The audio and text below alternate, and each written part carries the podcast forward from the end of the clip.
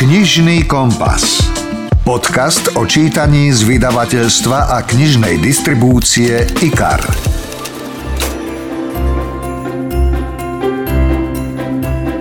Aj vy patríte medzi tých, ktorí si musia nájsť pod Vianočným stromčekom nejakú dobrú knihu alebo tiež radi darujete knihy. No, jedným z tradičných darčekov je kniha a tá vraj nikdy nesklame, O tom by sme síce mohli podiskutovať, predsa len každý máme svojich obľúbených autorov, preferované žánre, niekto romantiku, iný skôr krimi alebo thriller, ďalší milujú encyklopédie a obrázkové publikácie, no a špeciálnou kategóriou sú deti či tínedžery, takže záleží na tom, čo komu darujete. No aj preto sme pre vás pripravili takého vianočného radcu, keďže štedrý deň máme 24 tak tu mám pre vás 24 knižných typov. No a prizval som si na pomoc aj kolegov z vydavateľstva, aby vám odporúčili svoje obľúbené knihy, nejaké lahôdky, ktoré sa oplatia prečítať a ktoré pod stromčekom určite urobia radosť. Tešte sa na tipy, úrivky z kníh, aj rozhovory. Napríklad sa pozrieme na remeslo vyšetrovateľa vražd s bývalým kriminalistom, ktorý prezradí všelijaké zaujímavosti. Takže vezmite si notes, pero alebo otvorte v mobile apku poznámky, aby ste si mohli zaznačiť knihy, ktoré vás zaujímu najviac. A ak by sa vám predsa len nechcelo, mrknite vo svojej podcastovej aplikácii do popisu a tam vypíšeme všetky knihy, o ktorých bude reč. Urobte si pohodlie, príjemné počúvanie želá Milan Buno. A skôr ako dám slovo svojim kolegom, aj ja som pre vás vybral niekoľko typov na hity a novinky a začneme jednou z najočakávanejších kníh tohto roka, ktorá bude rozhodne bestsellerom a vlastne už je Jo Nesbo a 13. diel sérii Harry Hole, alebo ako hovoria Nori, Harry Hull. Kniha sa volá Krvavý mesiac a Harry v nej má iba 10 dní na vyriešenie vraždy, inak mexický kartel zabije jeho a jeho novú známu americkú herečku. Inak vedeli ste, že už je to 25 rokov, čo vyšiel prvý diel série Harry Hole. Prekladateľ Jozef Zelizňák s ním žije už 20 ročia, párkrát sa stretol s Jonesbom a Harry mu doslova vošiel pod kožu tak som sa ho pýtal na dojmy z najnovšej holeovky, ktorá vyšla až 3 roky po predchádzajúcej časti Nôž. UNSB vo svojej starej forme a dá sa povedať, že od prvej chvíle, keď sa človek do nej začíta, tak vie, čo dostáva a že no, dostane veľmi, veľmi kvalitnú kriminálku. Ak si čitateľ spomenie, tak e, predchádzajúca knižka sa končila tým, že Harry sedel na letisku v Oslo a premýšľal nad tým, hádzal si kocku, kam sa vyberie. E, hneď na úvod krvavého mesiaca sa dozvedáme, že Harry je v Los Angeles, kam odišiel s jednoduchým cieľom upiť sa na smrť. Býva v katastrofálnych podmienkach a chodí do miestnej krčmy, kde postupne utráca peniaze a stáva sa z neho skutočná troska. Všetko sa však zmení, keď eh, sa stretne so 70 mm, ktorom pripomenie jeho matku a ktorá čeli vyhrážkam mexických goríl ak nezoženie veľmi veľa peňazí za veľmi krátky čas, tak príde o život. Harryho spomienky na matku vedú k tomu, aby prijal ponuku norského oligarchu, vrátil sa do Oslo a bavil ho obvinenia z vraždy dvoch norských dievčat. Harry ho tak k vyšetrovaniu prípadu už nevedie túžba po spravodlivosti ani hľadanie pravdy, ale potreba peňazí čo je taký mm, celkom zmena oproti predchádzajúcim knihám, ale treba povedať, že počas ďalšie, počas celého priebehu sa samozrejme vynárajú emócie, vynárajú vzťahy a Harry je oveľa emotívnejší, oveľa láskyplnejší a oveľa no, um, viac čeliaci emóciám a vzťahom ako v predchádzajúcich knihách, takže aj človeka, ktorý hľada túto časť jeho povahy, tá knižka nadchne. A ja musím povedať, že mňa nadchla. Tiež priznávam, že možno prvých pár strán som sa potreboval dostať do príbehu, ponoriť sa do novej holeovky, možno budete trošičku zmetení, ale Potrvá to iba pár desiatok strán a potom vám to Jo Nesbo všetko vynahradí. Absolutne majstrovsky vyskladal zápletku, postavy, zvraty, prekvapenia a opäť je to celé postavené na čomsi novom, čo vás šokuje. Nesbo predsa nepríde len s nejakou vraždou, vyšetrovaním, nech ide o akékoľvek zvrátené veci. On tam vždy musí pridať nejakú špecialitku, nejakú bizarnosť, niečo, čo by ste možno ani netušili. Samotná idea na knihu vznikla počas lezeckého pobytu v Tajsku, kde Junes sedel so svojimi kamarátmi a bavili sa o tom, aké najodpornejšie zviera existuje. Jeho kamarát mu predstavil parazita, ktorý sa živí tým, že zožerie jazyk rybe, vysaje z neho krv, jazyk z vetra a nahradí ho a ďalej žije ako jazyk tejto ryby. Nebol by to najspôsob, keby sa tejto ide nechytil, tak uh, už to naznačí čitateľovi, že tá knižka nebude len o toho Harim, ale aj o skutočne bizarných uh, motívoch uh, ľudského konania a parazity, či už dobré alebo zlé, či už ľudské alebo zvieracie hrajú v tejto knihe významnú úlohu. Krvavý mesiac je vynikajúca detektívka s obľúbeným detektívom, ktorý opäť prejde veľkými zmenami a a možno ste už teraz vedaví, či bude ďalší diel. Samozrejme pri každej knižke čitateľ premýšľa nad tým, že či bude posledná, alebo či ešte prídu ďalšie a o tom, či mm, táto knižka o Harim je alebo nie je posledná, to už môžem prezradiť sa dozvie človek na posledných stranách tejto knihy. Počúvate podcast Knižný kompas. Frederika Backmana možno poznáte ako autora hitov Mušmenom Ove, či obhliadka bytu, ktorá sa dostala aj ako seriál na Netflix. No a seriálovú podobu dostala aj jeho hokejová trilógia, ktorá je úžasnou skladačkou mikropríbehov a emócií. Zažijete pri nej smiech, plač, pohľadí vás po duši, šokuje, prekvapí a presne tak zapôsobila séria aj na generálneho riaditeľa vydavateľstva IKAR Mareka Nému. Ide o pre mňa naozaj že veľmi krásny, komplexný príbeh, kde vlastne rozoberá dve dediny, ktoré sú nedaleko od seba susedia, to sú Medvedovce a Zubrohlavka a zobrazuje vlastne e, príbehy jednotlivých individualít, ale aj spoločností, ktoré, alebo spoločenstiev, ktoré sa nachádzajú alebo žijú v týchto dedinách alebo obciach, po prípade v mestečkách. A či to už e, aj cez nejaký šport, ktorý tam je, zároveň aj zápolenie, povedal by som aj biznisové, developerské, ale aj s dopadom na individuality a konkrétnych jednotlivcov. Vyzobrazuje ich históriu, keďže táto publikácia vychádza aj z predtým dvoch knížiek, ktoré vlastne vlastne vydal Frederick Beckman ale vrcholí to práve v tejto. Naozaj unikátnym, krásnym spôsobom zobrazuje, akým spôsobom, alebo ako keď chceme sami sa uzamknúť do určitých svojich úlít a žiť v nich vo svojom vyhranenom priestore, majú naše činy dosah aj smerom von. Nielen v našom priestore, ale aj na ľudí mimo neho, dokonca až ďalej. Čiže z tohto mi plinie veľké ponaučenie aj pre túto dobu, aby sme naozaj že zvažovali svoje prínosy pre spoločnosť, nevyhraňovali sa iba v nejakých drobných svojich ulitách, ale určitým spôsobom mali zreteľ na to, akým, ako pôsobíme na ľudí okolo seba a že v podstate naše činy zanechávajú silný nejaký zážitok alebo silný nejaký dopad na ďalších. Výborný typ, pridávam sa, naozaj skvelá kniha od autora bestsellerov, ako je Muž menom Ove, to určite poznáte mnohí, či Obhliadka bytu, a toto je vlastne záver hokejovej trilógie Medvedovce, my versus vy a teraz výťazi. A Marek, daj ešte nejaký jeden typ eh, na dobré vianočné čítanie. No, ja mám veľmi rád aj krimi a thrillery a tuto ma uchváť to trošku tak nezvyčajný thriller. Je to vlastne taká retrospektíva späť, myslím, do 19. storočia ide o hrobárov Almanach. Je to krásny príbeh detektívny, ktorý je trošku v štýle Agaty Christy, vykreslený na pozadí bývalej uhorskej monarchie, konkrétne týka sa vlastne Viedne. Viacej už nechcem prezrádzať, je to typická detektívka, je to naozaj že veľmi, veľmi pekné. Super, hrobárov Almanach odporúčame a do tretice dá ešte nejaké krymy keďže ešte z jary bol veľkým mojim favoritom sústreť sa na vraždu, tak veľmi si chcem prečítať, to som ešte nestihol, moje vnútorné vražedné dieťa.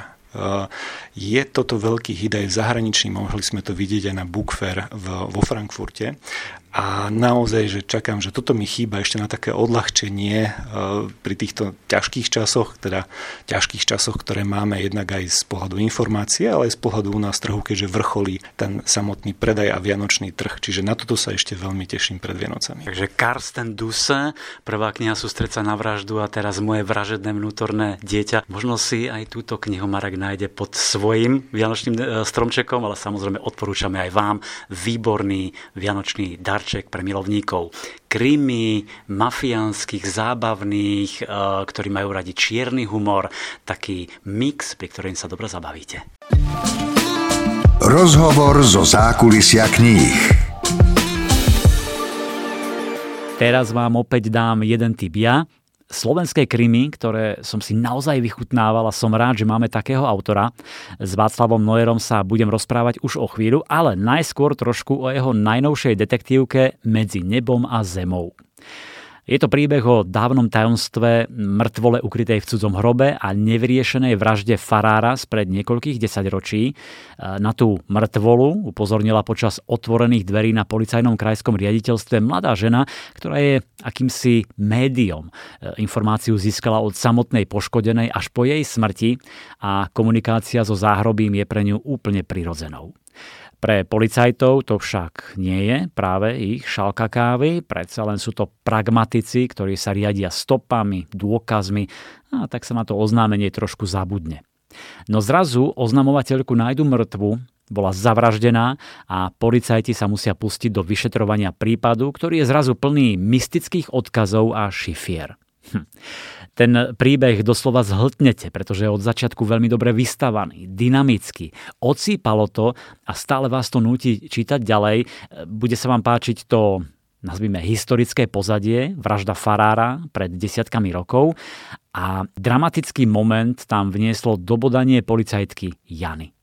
Mne sa páčilo, ako Václav Noyer, ktorý býval skúseným vyšetrovateľom, pekne krok za krokom napreduje bez nejakých náhod alebo menej uveriteľných stôp. No a tiež ma e, zaujímalo, ako sa popasuje s takou tou ducharinou, ktorú vložil do príbehu, s komunikáciou so záhrobím. Pýtal som sa ho, či sa toho obával aj on a či si musel strážiť hranice. No, obával. To je taká trefná otázka. Naozaj o, troška som sa toho bál. Ale súčasne ma tak aj trochu svojím spôsobom lákalo ukázať taký ten kontrast.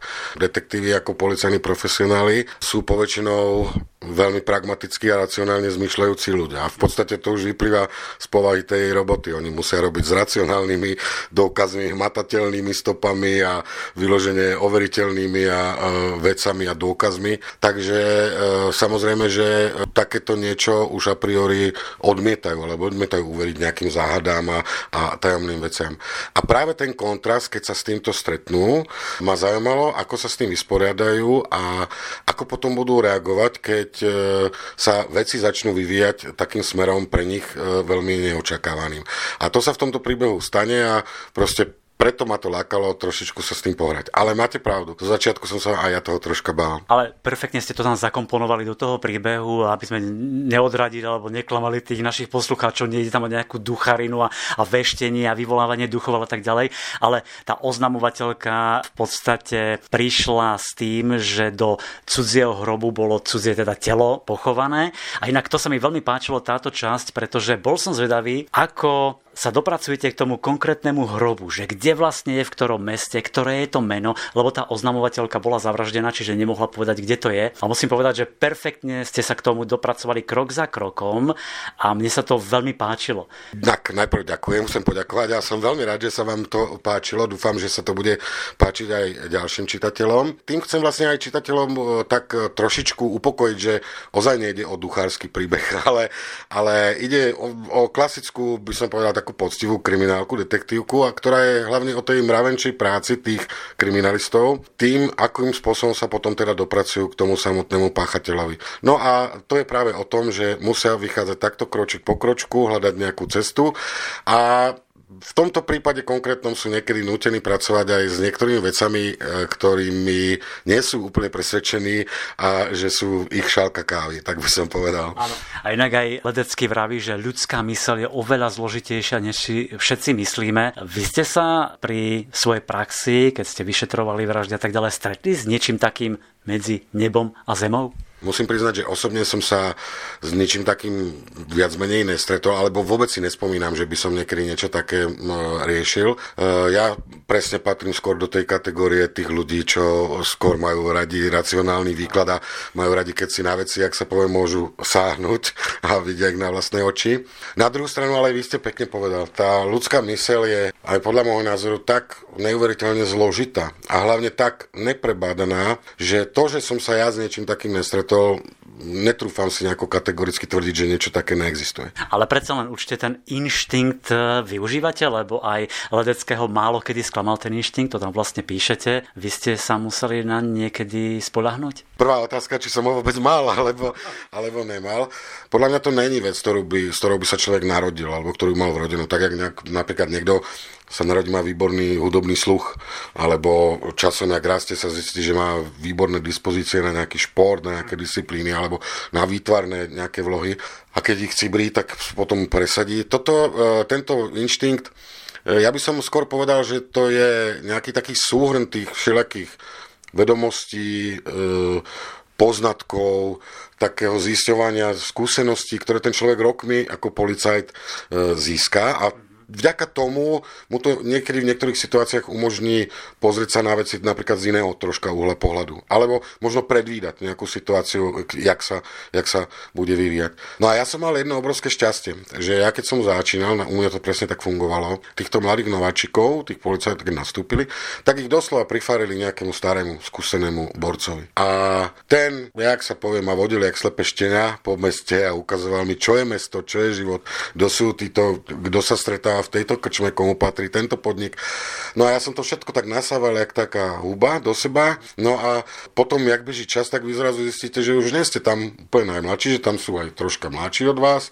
Veľmi rýchlo prebehne, už ich je viac ako polka a, a prejde čas a zistíte, že už 90% ľudí sú úplne nové tváre, ktoré a ste tam ten najstarší. A tým vlastne dá sa povedať, stúpa tá váha toho vášho slova. Už je rozdiel, keď tam ako mladí si niečo zapisujete, poznámky, šúchate nohama pod stolom a potom už keď takto starí zistíte, že čím viac ten váš názor počúvajú, tým viac to pátranie ide tým smerom, jak vy hovoríte, tým má to vaše slovo nejakú väčšiu váhu. A to je možno práve to, čo ja by som nazval ten instinkt, že viete ako starí skúsení sa inač na veci pozrieť a inač vyhodnotiť reakcie niektorých ľudí, s ktorými sa stretávate, ne, než títo mladíci. Viete, vy za te, v tejto robote získate za tie roky jednu obrovskú výhodu, alebo ja neviem, jak by som to nazval, vy musíte komunikovať a vedieť komunikovať s neskutočným množstvom ľudí, ale z tých najrôznejších sfér. To znamená od bezdomovca alebo v podstate nejakého negramotného analfabeta cez nejakú strednú vrstvu až po nejakých docentov a kandidátov vied a, a vysoko postavených politikov a s každým ten jazyk a tá reč vedete ju inak ten rozhovor, pokiaľ chcete sa dopracovať nejakému výsledku. Musíte sa prispôsobiť tak aj tak. Teraz, keď mi to hovoríte, tak už mi mnohé tie pasáže dávajú zmysel, ktoré, ste, e, ktoré píšete teda v tých svojich knihách. A ešte jedna vec ma tam zaujala. E, vy tam aj píšete, že veľmi záleží na tých prvých 48 hodinách, čo vydávame často aj vo filmoch. Naozaj je tých prvých 48 hodín takých dôležitých, alebo je to len tak na e, zvýšenie napätia, pútavosti? No, nie, naozaj, pod to by som sa podpísal, naozaj. Prvých 48 hodín, aj keď 48 hodín už je nejaký taký zaužívaný termín, ono v princípe popravde to môže byť aj menej, aj viacej, není to ohraničené 48 hodín, ale skúsim to vysvetliť asi takto. Keby sme zobrali celý tento vyšetrovanie, celý toto ako nejaký proces, ktorý začína keď sa budeme držať vražd nájdením tela obeti a cez to predprípravné konanie, prípravné konanie, povznesenie obvinenia, vyšetrovanie až po obžalobu a konanie na súde a končil by ten proces nejakým právoplatným vynesením rozsudku nad e, páchateľom, tak táto prvá fáza, to je fáza, kedy sa robí tzv. ohľadka miesta činu, e, zaistujú sa prvé stopy, zistujú sa prvé informácie, obeti, zistuje sa, kade páchateľ prišiel, odišiel, príčina smrti, e, doba smrti, svetkovia sa zaistujú, zistujú sa prvé svedecké výpovede Privolávajú sa väčšinou v tomto období, sa prizývajú ználci, predovšetkým súdni lekári, ale aj napríklad v prípade použitia zbrania aj balistik alebo biológ v prvej fázi môže byť aj psov. No proste robí sa veľa úkonov, robí sa veľmi veľa úkonov, aby som neskozol do nejakej kriminalistickej prednášky, ale použijem také prirovnanie. Je to ako keby, keby ste stavali dom, tak ako keby toto boli základy. Ako keby ste stavali základy. Ale podstatné je, že pokiaľ v rámci týchto úkonov spravíte nejakú hociakú chybu, nejakú stopu zaistíte zle, alebo nezaistíte vôbec, alebo proste akúkoľvek chybu, tak tá už sa s vami povleče celý ten proces toho vyšetrovania. Ona je neopraviteľná, vy sa k nej nevrátiť. Preto sa odborne týmto všetkým úkonom hovorí dokonca aj ako neodkladné a neopakovateľné úkony. A keď je tá chyba fatálna, tak sa môže v konečnom dôsledku v tom najhoršom prípade stať kľudne aj to, že na tom konečnom pojednávaní súdnom ten sudca nebude môcť vyniesť e, rozsudok alebo určiť, dať vinu alebo určiť trest, len preto, že ste tu na začiatku spravili e, proste chybu. A zákon tak hovorí, nebude môcť právoplatne rozhodnúť s čistým svedomím, napriek tomu, že bude kopec iných indícií, ktoré môžu svedčiť, že ten obžalovaný sa skutku naozaj dopustil. Presne ako s, s tým domom domov, keď tú chybu zistíte, keď ste niekde pri krove a, a jednoducho už to v základoch neopravíte. A jedného krásneho dňa vám ten dom môže padnúť na hlavu. Ešte potom je jedno, jeden faktor a to je, použijem dosť často aj termín také, že pátranie po horúcej stope. Aj to má svoj význam, aj, aj to je veľké ostatné, lebo ja neviem, asi neexistuje nejaká úplne oficiálna štatistika, ktorá by to, ale určite som presvedčený, že čím skorej sa detektívy dostanú k telu tej obete, tým snažšie je potom celé to dokazovanie. Lebo prirovnám to, keď sa dostanete v, možno okamžite, alebo v priebehu hodiny, dvoch alebo pár hodín, tak de facto ste s tým páchateľom na rovnakej startovacej čiare. Pokiaľ sa tam dostanete k telu obete o dva dní, alebo na miesto činu, alebo o týždeň, no tak máte ten páchateľ už dva dní alebo týždeň náskok. No a to ne nehovorím už, keď vykopete niekde nejaký kostrový nález a máte 15 rokov, tam už sa v podstate, alebo nie, tam už sa o nejakom pátraní po horúcej stope povedať nedá. Už dva dní je dostatok na to, aby ten páchateľ mal čas napríklad zbaviť sa vražednej zbranie, alebo vymysleť si nejakú legendu, vymysleť si nejaké falošné alibi, proste stiažiť vám tú situáciu. Keď má na to týždeň, je to pre neho lepšie, samozrejme. Aj samotné tie stopy strácajú, pokiaľ je treba z miesto činu niekde vonku, vo voľnej prírode, už po dvoch dňoch tými klimatickými podmienkami, veľa ich opachových ani nehovorím, ale stratí sa aj trasológia, stratí sa biológia, môže pršať, môže fúkať vietor, čiže e, aj to. A samotná dokonca aj u svetkov sa tá pamäťová stopa slabne, ako viete, my si spomenieme, čo sme mali dneska na raňajky, horšie už budeme spomínať, čo sme mali predvčerom, no a asi určite si nespomenú, čo sme mali pred 15 rokmi. Takže logicky aj tá pamäťová stopa chladne a tým sa stiažuje celé, celé to pátranie a to následné dokazovanie. A toto všetko určite nájdete v knihách Václava Nojera a vlastne toto už je 8. kniha medzi nebom a zemou zo série Pôvodný slovenský zločin a ja mám pre vás aj krátky úryvok, ktorý načítal herec Vlado Kobielsky. Zobral misu, zhasol, zamkol pivnicu a vyšliapal po schodoch do chaty. Bolo tu príjemne. Blažene natočil chrbát k vyhriatej piecke. Skontroloval čas. Bolo 5 minút po druhej. Pocítil hlad. Od skorého rána bol vonku a až na jednu obloženú žemľu, ktorú si stihol dať na raňajky, nič iné nejedol. Prešiel do kuchynky a otvoril chladničku. Napadlo mu pritom, že by mal zavolať hospodárovi polovného združenia a nahlásiť mu úlovok. Poobzeral sa po mobile. Našiel ho na poličke medzi hrnčekmi. Ikonka na podsvietenom displeji mu ukázala 5 neprijatých hovorov. Rozklikol ju. Dvakrát volal operačný, trikrát komisár Peteraj. Obaja naraz ho mohli zháňať iba z jediného dôvodu. Došlo mu, že dovolenka sa práve skončila. O necelú hodinu už komisár Peter Ledecký sedel v aute a do Bratislavy mu ostávalo len niečo vyše 100 kilometrov. Pritlačil na pedál. Mohol si to dovoliť. Úzka okreska bola suchá a on dokonale poznal každú jej zákrutu. Už by ani nezrátal, koľkokrát po nej išiel. Len nedávno završil 30 rokov strávených v službe, z toho 25 na vraždách. Bola to dlhá doba. Viac ako polovica jeho doterajšieho života. S násilím, brutalitou a so smrťou sa už za ten čas stihol stretnúť vo všetkých formách, v akých môžu existovať. Nikto ďalší z oddelenia a zda okrem samotného Peteraja sa mu, čo sa týka skúseností, nemohol rovnať a nikto ďalší toho o všetkej tej hlboko zažratej špine, ktorú dokáže ukrývať veľkomesto, nevedel viac než on. Napriek tomu bola dnešná správa aj preňho z kategórie mimoriadných. IKAR. Čítanie pre celú rodinu.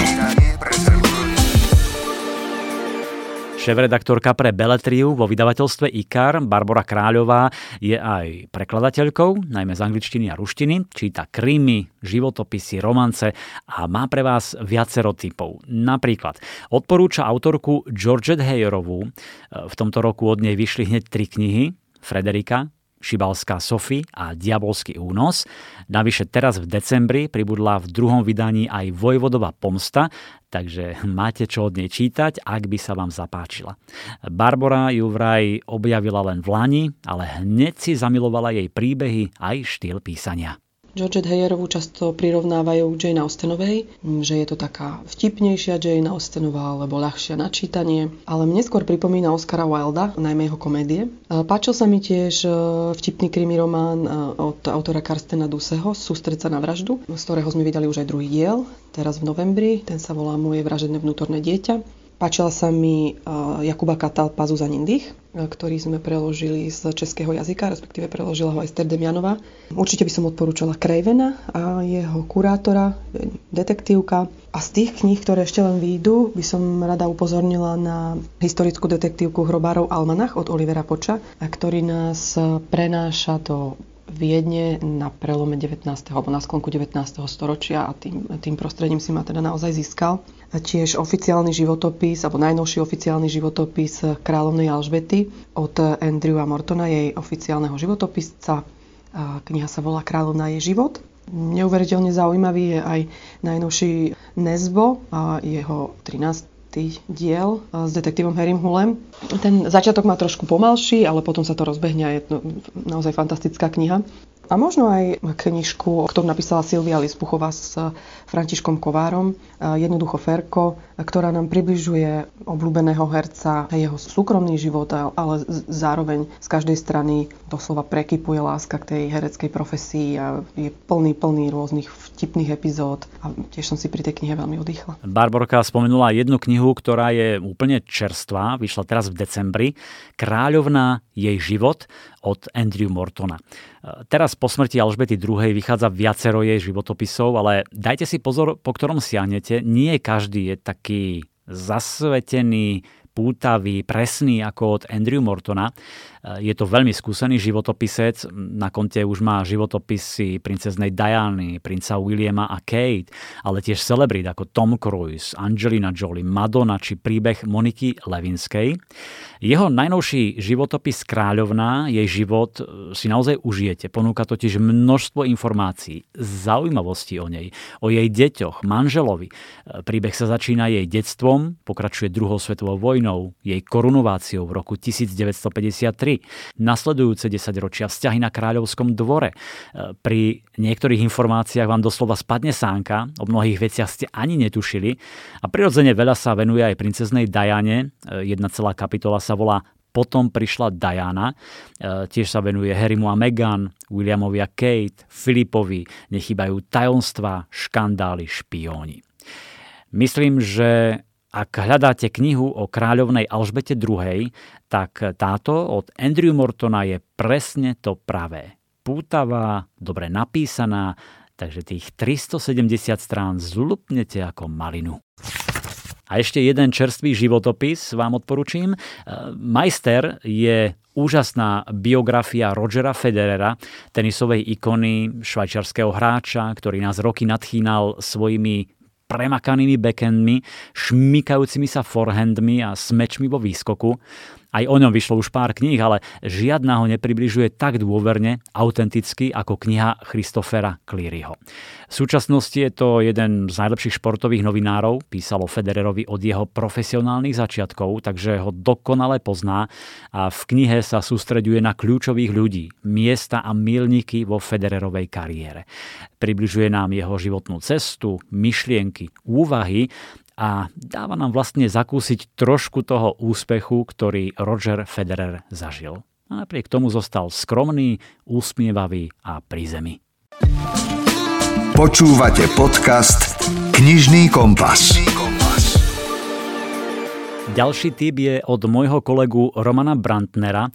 Je to knižný scout vydavateľstva IKAR, ja mu hovorím skôr taký book hunter, pretože jeho úlohou je loviť potenciálne knižné bestsellery a hity, čiže musí stále sledovať knižné trhy vo svete, hľadá potenciálne zaujímavé knihy, ktoré by mohli zaujať aj vás, slovenských čitateľov, a potom ich získať pre svoje vydavateľstvo. Roman už bol v našom knižnom podcaste. Mm, bolo to v septembri 2020, vtedy som sa s ním rozprával o novom príbehu J.K. Rowlingovej Ikabok, takže ak chcete, túto epizódu nájdete vo všetkých podcastových apkách. Skúste si zadať kľúčové slova Ikabok a Roman Brandner. No ale teraz už poďme na ten konkrétny tip od Romana. Mojím tipom pre naše čitateľky a čitateľov na toto ročné obdobie, ale vlastne aj na celý rok, je knižka Cesta od Jamesa Norburyho. Minulú jesen sme vydali jeho prvú knihu Veľká panda a malý drak, ktorá sa vonku stala bestsellerom a stihla už aj na Slovensku potešiť obrovské množstvo ľudí. Po roku teda s radosťou vydávame novinku Cesta, ktorá je voľným pokračovaním príbehu múdrej pandy a jej dobrého priateľa Dráčika. Autor v oboch knihách dávkuje čitateľom hodnotné životné múdra a pohľad na svet, ktoré jemu samému pomohli v časoch, keď to najviac potreboval.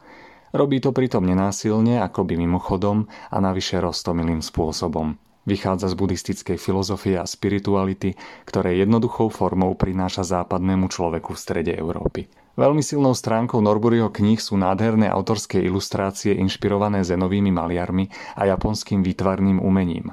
Maluje štecom, používa čierny tuš v kombinácii s vodovými farbami. Výsledkom je jedinečná atmosféra. V knižke je potom radosť sa túlať a len tak si listovať. V prvej knihe sme sa zoznámili s múdrou pandou a malým drakom, ktorí spolu prežívajú 4-ročné obdobia a debatujú pritom o svete a živote. Kniha bola akýmsi súborom medailónikov inšpiratívnych myšlienok na každý deň. O svojej novinke Cesta sa autor pre zmenu rozhodol vyrozprávať súvislý príbeh, pričom všetky Norburyho ingrediencie sú opäť prítomné a funguje to bezchybne. Knižka Cesta, Veľká panda a Malý drák vyšla v novembri, má 160 strán, ale každú z nich budete čítať ako jeden malý príbeh. Sú naozaj doslova naplnené láskavosťou, starými múdrosťami a aj štipkou humoru. Nájdete tu myšlienky o tom, ako nám zmena pomáha rásť, o dôležitosti poznávania samého seba, prekonávaní strachu či opasovaní sa s ranami osudu. Knihy Jamesa Norburyho určite odporúčam aj ako univerzálny darček. Sú totiž naozaj milým sprievodcom počas celého roka a dokážu priniesť útechu a stíšenie v hektickej dobe. Sú pre každého, kto sa chce o svoju mysel starať ako o záhradu. James Norbury nás pozýva k spomaleniu pri šálke dobrého čaju. IKAR. Čítanie pre celú rodinu. Lucia Čarná je PR manažérkou vydavateľstva IKAR, má pod palcom rôzne krsty, knižné akcie, komunikuje s autormi a keď vyšla kniha Kornélie od novinárky Beaty Balogovej, okamžite si ju získala. Je to výnimočná útla knižka, e, ktorá prináša nádherný príbeh o ženskej sile.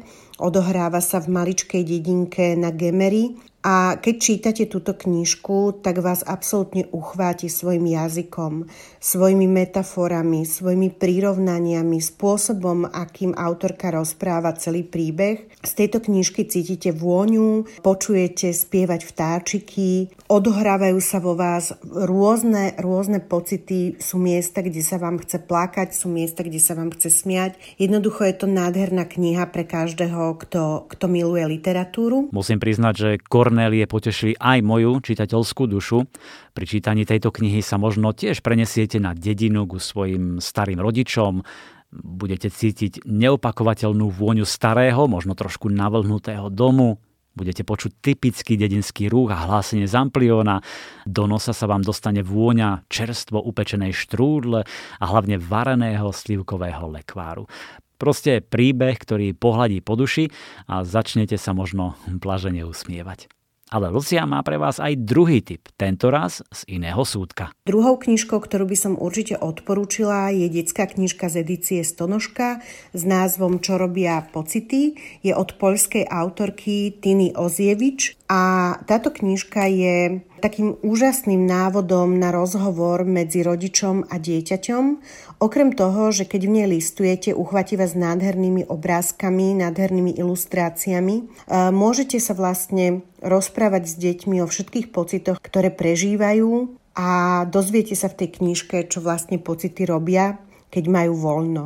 Je to naozaj rozkošná knižka a ak by som mala akémukoľvek dieťaťu v akomkoľvek veku e, kúpiť len jednu knižku pod tento vianočný stromček, tak by to bola knižka Čo robia pocity. Slovenský spisovateľ. 70 rokov vo vašej knižnici. Z tohto vydavateľstva mám pre vás dve skvelé novinky. Vražda v Orient Expresse z roku 1934 e, vyšla v novom vydaní. Je to jedna z najlepších a najslavnejších detektívok legendárnej Agáty Christie, ktorú už niekoľkokrát sfilmovali, naposledy v roku 2017 s Kennethom Brannagom v úlohe Hercula Poirota. Ak si spomínate, 13 cestujúcich sa vezie v prepichovom vlaku Orient Express naprieč Európou. Cesta prebieha bez problémov až do chvíle, keď uprostred noci vlak náhle zastane, lebo trať zablokovali snehové záveje.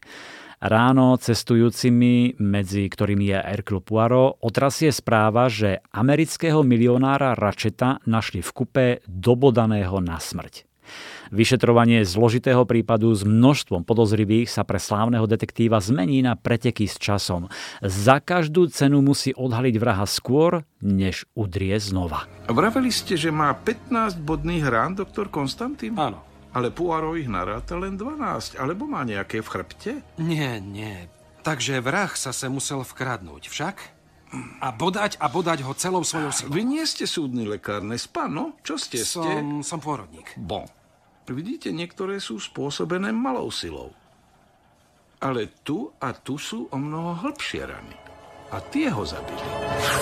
Vražda v Orient Expresse je brilantne napísaná detektívka, ktorú môžete čítať znova a znova, ak máte chuť na naozaj kvalitné a prepracované krymy. Ak máte povedzme za sebou pár nevydarených detektívok, siahnite po tejto a napravíte si chuť ak máte povedzme nejakú čitateľskú krízu, vezmite do ruky túto knihu a bude po kríze.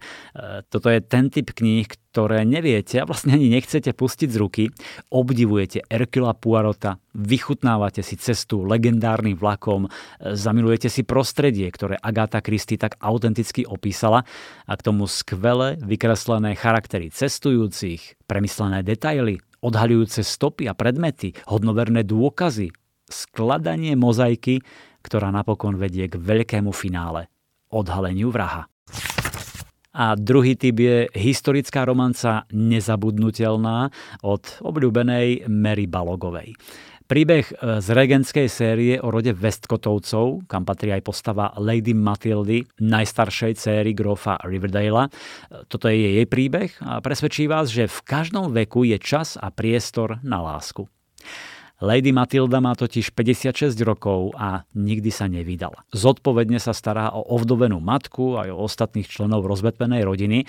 Nejaké romantické city teda nemá ani pomyslenia, hoci v mladosti sa vášnivo zalúbila do muža s pochybnou povesťou. Ale na naliehanie rodičov ho odmietla. V príbehu spoznávame Charlesa Sawyera, Vikomta Dirksona, ktorý je vdovcom, má dospelé deti a vnúčatá, Celé roky ho prenasledovala povesť búrliváka, v ranej mladosti ho však odmietla žena, ktorú vášnivo ľúbil. Teraz ako 56-ročný ju znova stretne a je ňou práve Lady Matilda Westcottová. A čo myslíte? Opäť sa medzi týmito bývalými zalúbencami rozhorí ľubostný cit? Alebo už je neskoro? Je Matilda Westcottová nezabudnutelná, ako hovorí názov knihy? Potvrdí sa dávna pravda, že stará láska nehrdzavie? Stonožka. Knižná kamoška pre všetky deti.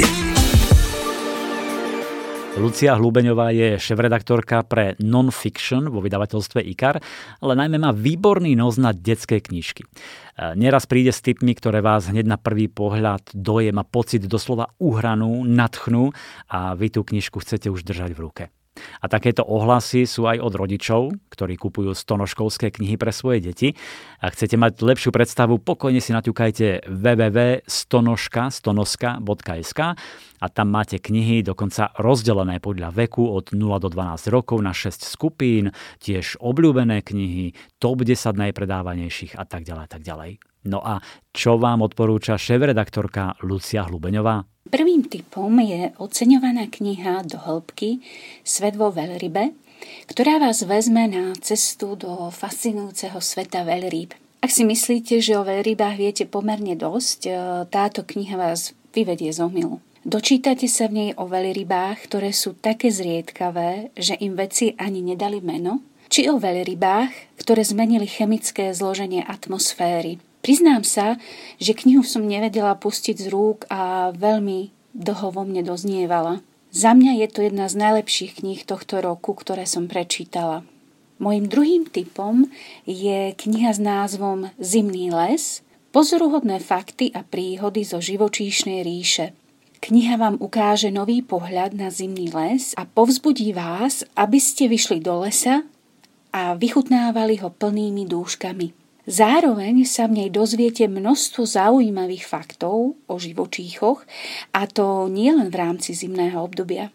Kniha je popredkávaná osobnými zážitkami autora, čo z nej robí nielen veľmi poučné, ale aj nesmierne pútavé čítanie. Zimné príbehy majstrovsky ilustrovala Sandra Lefrancois Takže do hĺbky svet vo veľrybe a zimný les. No ale to by nebola Lucia, keby nepridala ešte jeden bonusový tip, pretože detskými knihami doslova žije. Aby som vám z našej tohtoročnej vianočnej nádielky kníh pre deti mala odporučiť len jednu jedinú, bolo by to Tajomné jazero. Nádherný príbeh o úprimnom priateľstve nám dáva lekciu empatie, prečo je súcit a ochota pomáhať druhým taká dôležitá. Veľmi zábavným elementom v knihe je čítanie slov odzadu. Na tom sa s deťmi určite dobre zabavíte. Mňa osobne úplne nadchli jej ilustrácie, dizajn, ale aj samotný text, ktorý krásne počiarkuje osobitosť hlavných hrdinov. Ich svet je plný snov, objavov a nápadov. Mojou najmilšou ilustráciou z knihy je scéna, kde prasiatku vo vetre krásne vejú dlhé uši. To je človeku na svete hneď o niečo lepšie. IKAR. Čítanie pre celú rodinu. K jednej knihe sa ešte vrátim. E, zaznela tu už dvakrát a aj pre mňa to bolo úžasné čítanie. Lahôdka pre fanúšikov historických detektívok, ale určite si príbeh vychutnajú aj milovníci krimi a thrillerov. Hrobárov almanách je príbeh z roku 1893 o čudnom hrobárovi Augustonovi Rotmajerovi, e, ktorý naháňa strach, no zároveň je sčítaný a veľmi vzdelaný. Práve pracuje na almanachu, do ktorého vkladá svoje skúsenosti a postrehy z práce hrobára.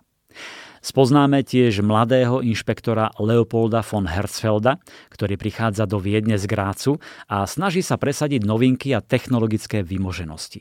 Má kufrík s rôznymi vecičkami, ktoré využíva pri vyšetrovaní, má ako jediný z polície fotoaparát a informácie čerpá z grosovej príručky kriminalistiky, ktorá sa vtedy iba začínala rozvíjať. Mimochodom, táto príručka, Grosová príručka kriminalistiky, ovplyvňuje detektívnu prácu dodnes. Aj FBI e, čerpal z nej Sherlock Holmes, Hercule Poirot či seriál CSI. No a do toho všetkého vraždy viedenských slúžok, ktoré niekto nemilosrdne zabíja a nastokne ich na drevený kôl z hlohu. Prípad tak trochu štýle Jacka rozparovača. Každopádne Hrobárov almanach je vynikajúca detektívka, úžasne vykreslené obdobie konca 19. storočia, nielen samotná Viedeň, vtedajšia spoločnosť, ale aj historické pozadie o dobe, kedy sa rodili a presadzovali do života také vynálezy ako telefón, fotoaparát, samotná elektrína, automobily. Na jednej strane doslova počujete koč, ktorý sa ženie na viedenský cintorín a v zápäti si viete predstaviť prvé autá, ktoré tam vtedy začínajú jazdiť.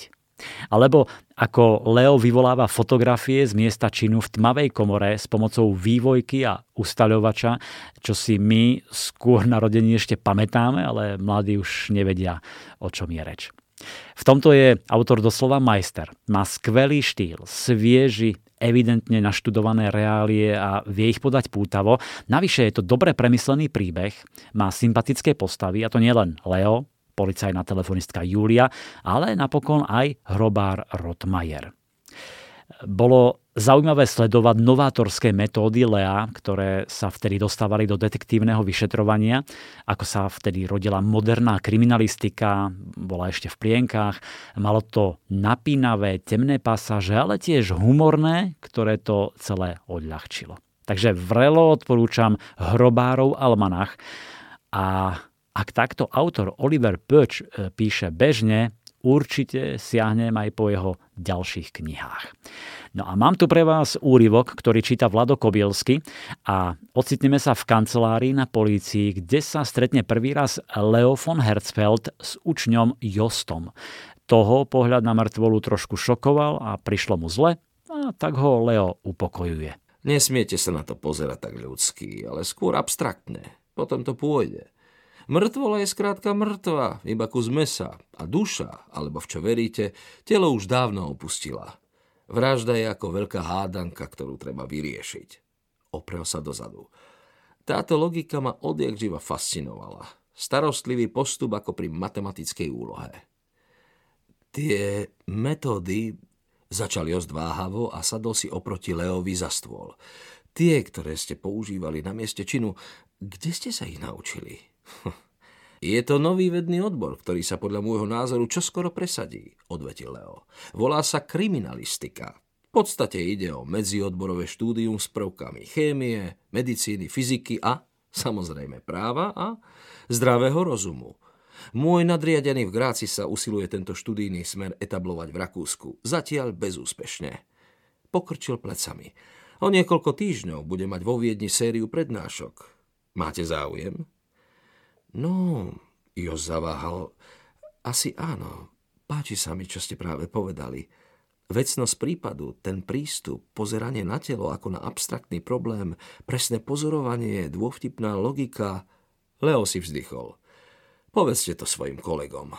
Posunul Jostovi príručku pre vyšetrovacích sudcov, ktorá pred ním stále ležala na stole. Toto napísal môj bývalý nadriadený štátny zástupca Hans Gross. Pokojne do nej nahliadnete. Nechám vám ju tu. Jos začal zvedavo listovať a Leo si ho zatiaľ lepšie obzrel. Kolega bol od neho asi o 10 rokov mladší. Pekný, hoci trochu meký, s dlhými myhalnicami takmer zženštilý. Nad hornou perou mal tenké fúzy, na hlave slamovo-žlté vlasy. U určitého typu dievčat mal určite úspech. Andreas Jost pripomínal Leovi, aký bol kedysi sám. Naivný, ctižiadostivý, no priveľmi prudký, kým nespoznal štátneho zástupcu Grossa. Ibaže Jost šiel inou cestou ako Leo. Príroda. Fauna, flóra a životný štýl. Ak si občas prečítate horoskop, trošku sa zaujímate o astrológiu, určite vás poteší tip šéf-redaktorky vydavateľstva Príroda Marcely Bednárovej. Ja sa veľmi teším, že u nás vychádza kniha Presný výklad horoskopu od Martina Baštáka Ďurána, lebo si myslím, že toto je možno aj jediná kniha svojho druhu v celom minimálne stredoeurópskom priestore, pretože prináša techniky starých majstrov ešte z antiky a zo starej Perzie, starých astrologov, ktorí mali vynikajúce predikcie, predpovede a veľmi, veľmi trefný výklad osobnosti človeka podľa horoskopu. Myslím si, že takáto kniha, písaná veľmi zrozumiteľne, naozaj veľmi chýba na pultoch, pretože všetci tí, ktorí sa aspoň trošku zaujímajú o astrológiu, sa stretli s takým problémom, že moderná astrológia, ktorá ide dosť do takej psychologizujúcej polohy, je veľmi nepresná. Proste dá sa na to našiť všetko možné a zdá sa, že to nejako vždy vychádza, ale táto astrológia, ktorú prináša Martin Bašták Duran v knihe Presný výklad horoskopu, tak tá je zacielená veľmi úzko, vie čitateľa nasmerovať na to podstatné, Takže vlastne čitateľ na základe tejto, nazvime to, učebnice astrológie bude vedieť, čo si má všímať a čo je zanedbateľné. Takto sa vlastne bude vedieť naučiť presne vykladať e, horoskop a skutočne aj tie techniky predvídania a ich kombinácie, ktoré tiež vlastne autor e, predstavuje v knihe, majú potom veľkú výpovednú hodnotu. Čiže táto kniha je naozaj novinkou nielen na slovenskom trhu, ale oveľa, vo veľa širšom priestore a veľmi sa teším, pretože prináša návrat k starej klasickej tradičnej astrológii, ktorá naozaj bola kedysi braná vážne ako kráľovná vied. Ak vás to teda zaujalo, píšte si presný výklad horoskopu. Autorom je Martin Bašták Ďurán, takmer 200 strán nielen teórie, ale všetko vlastne otestoval v praxi profesionálny astrológ, takže nechýbajú napríklad aj príklady slávnych ľudí ako Leonardo DiCaprio, Johnny Depp, Cameron Diaz, Bruce Willis, Tom Hanks, Marilyn Monroe či princezna Diana. Kniha je rozdelená do štyroch tematických celkov, z ktorých veľmi zaujímavá je aj téma predvídania, tam Martin Bašták Durán prináša rôzne techniky predvídania, ktorých kombinácia dáva naozaj skvelé výsledky.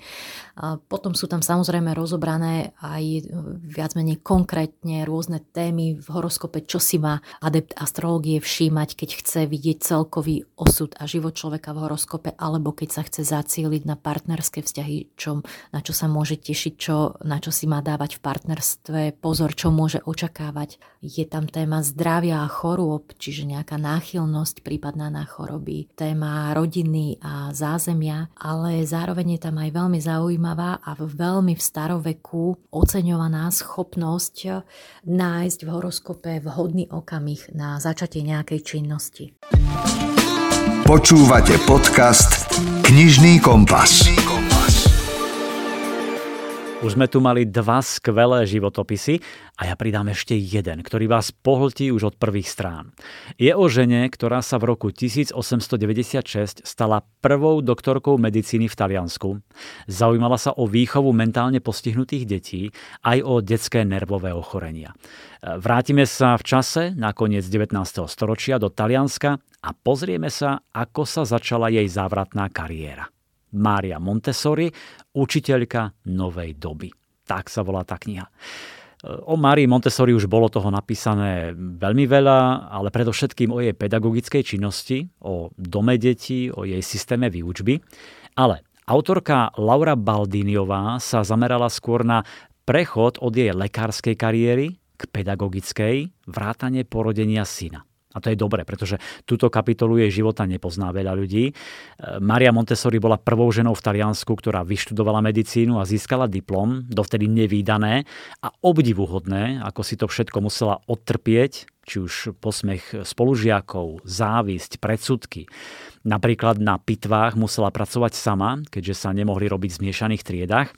Išla si však za svojím, bola neuveriteľne šikovná, pracovala na sebe a v roku 1896 sa stala prvou ženou v Taliansku s kvalifikáciou lekárky. Príbeh sa začína jej štúdiom na lekárskej fakulte, pokračuje programom na psychiatrickej klinike v Ríme, zoznámením s lekárom Giuseppe Montesanom, s ktorým mala neskôr aj milostný vzťah. Dozviete sa o kindergarten, čo sú detské záhradky, kde deti môžu rásť podobne ako rastliny, môžu sa hrať, rozvíjať vlastným tempom, bez zbytočnej prísnosti a ubíjajúcej disciplíny. Autorka Laura Baldíniová má výborný štýl písania, nezaťažuje faktami, nie sú tam hluché pasáže, ale odsýpa to kapitola za kapitolou, vie vytiahnuť zaujímavé situácie, približuje danú dobu, v ktorej to mali ženy nesmierne ťažké. Napokon na to doplatila aj Mária Montessori, ktorá zostala s Giuseppem tehotná. No vtedy platilo, že buď bude žena robiť kariéru, alebo bude manželkou a matkou. Nič medzi tým, žiadna kombinácia. Preto sa nevydala a preto musela potajme porodiť a dieťaťa sa vzdala, umiestnila ho do jednej slušnej vidieckej rodiny. Mária Montessori, učiteľka novej doby, je skutočne pútavý príbeh o mimoriadnej žene, ktorá sa dokázala presadiť vo svete ovládanom mužmi. Bola vynikajúcou rečníčkou, lekárkou, bojovníčkou za práva žien a neskôr aj pedagogičkou. Celý život bojovala, aby sa s deťmi zaobchádzalo s rešpektom a vždy vychádzala zo základnej myšlienky, že každé dieťa sa chce učiť. A ja myslím, že toto je kniha, ktorá môže byť pre mnohých vstupnou bránou do sveta Montessori. Môže ich nalákať, aby si zistili a prečítali oveľa viac. A na záver tak trochu symbolicky. Môj posledný knižný tip sa volá Mačka, ktorá zachránila knihy. Je to čarovný príbeh o sile slov, príbehov a kníh od oceňovaného japonského autora. E, príbeh o chlapcovi menom Rintaro, ktorý je sám, je sirotou, zomrel mu starý otec a tak sa uzatvára do seba. Stráca zmysel života, upadá a nedarí sa ani antikvariátu, ktorý po Starkom zdedil. Bude ho musieť zatvoriť a nasťahovať sa k tete, ktorú vlastne ani nepozná. No jedného dňa sa v antikvariáte objaví hovoriaca mačka, ktorá potrebuje jeho pomoc pri záchrane kníh a všetko sa začína meniť. Zavedie ho na nebezpečné miesto, do labyrintu, kde žije zvláštny muž. Ten chce prečítať čo najviac kníh, ktoré po dočítaní odloží a zamkne do vitríny. Rintaro sa snaží zmeniť jeho pohľad, oslobodí, zachráni knihy a muž spomalí, aby si viac vychutnával život a aj čítanie kníh. Dvojica ďalej putuje labyrintom a zachraňuje knihy. Istý vedec vystrihuje z kníh obsah a necháva tam len to podstatné. Veď je tam predsa toľko balastu a zbytočností. No a ľudia nemajú toľko času, aby čítali všetko. A opäť zasiahne Rintaro. Jedna z úloh ho zavedie aj do vydavateľstva, kde sa tlačia len populárne knihy a ostatné vyhadzujú von oknom ako nepredajné.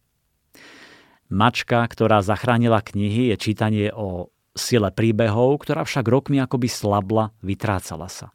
Kedy si knihy mali dušu, viac sme si ich vážili a cenili, a Rintaro spolu s Mačkou zachraňujú tento svet kníh, pomáhajú si a podporujú sa.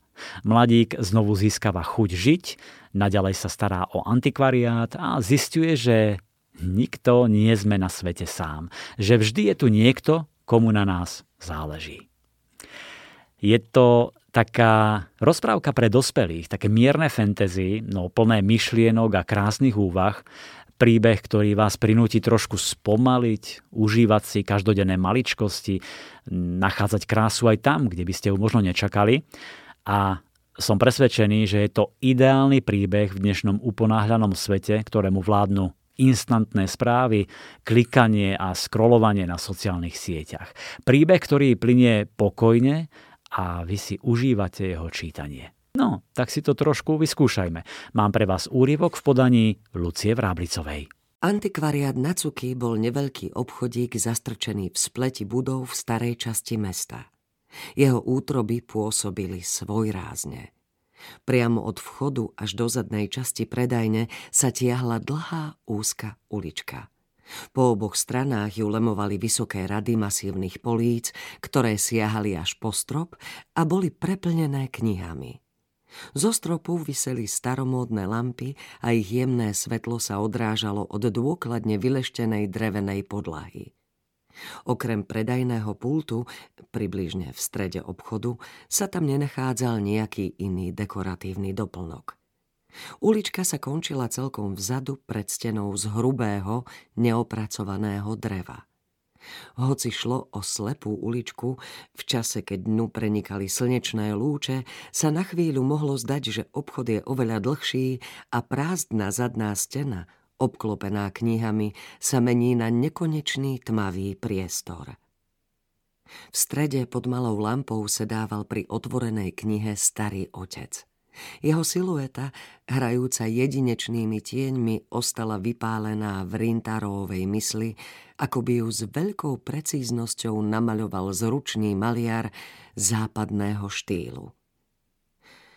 Knihy sú obdarené veľkou silou, hovorieval často. Spravidla nebol veľmi zhovorčivý, ani ako starý otec sa veľa nerozprával so svojim vnukom, no ak prišla reč na knihy, prižmúril úzke oči ešte viac a pustil sa do vášnivej dišputy. V starých knihách, ktoré putujú vekmi, je ukrytá obrovská sila. Ak budeš čítať knihy obdarené takouto silou, získaš množstvo spolahlivých priateľov. Nájdeš u nich bezpečie a útechu.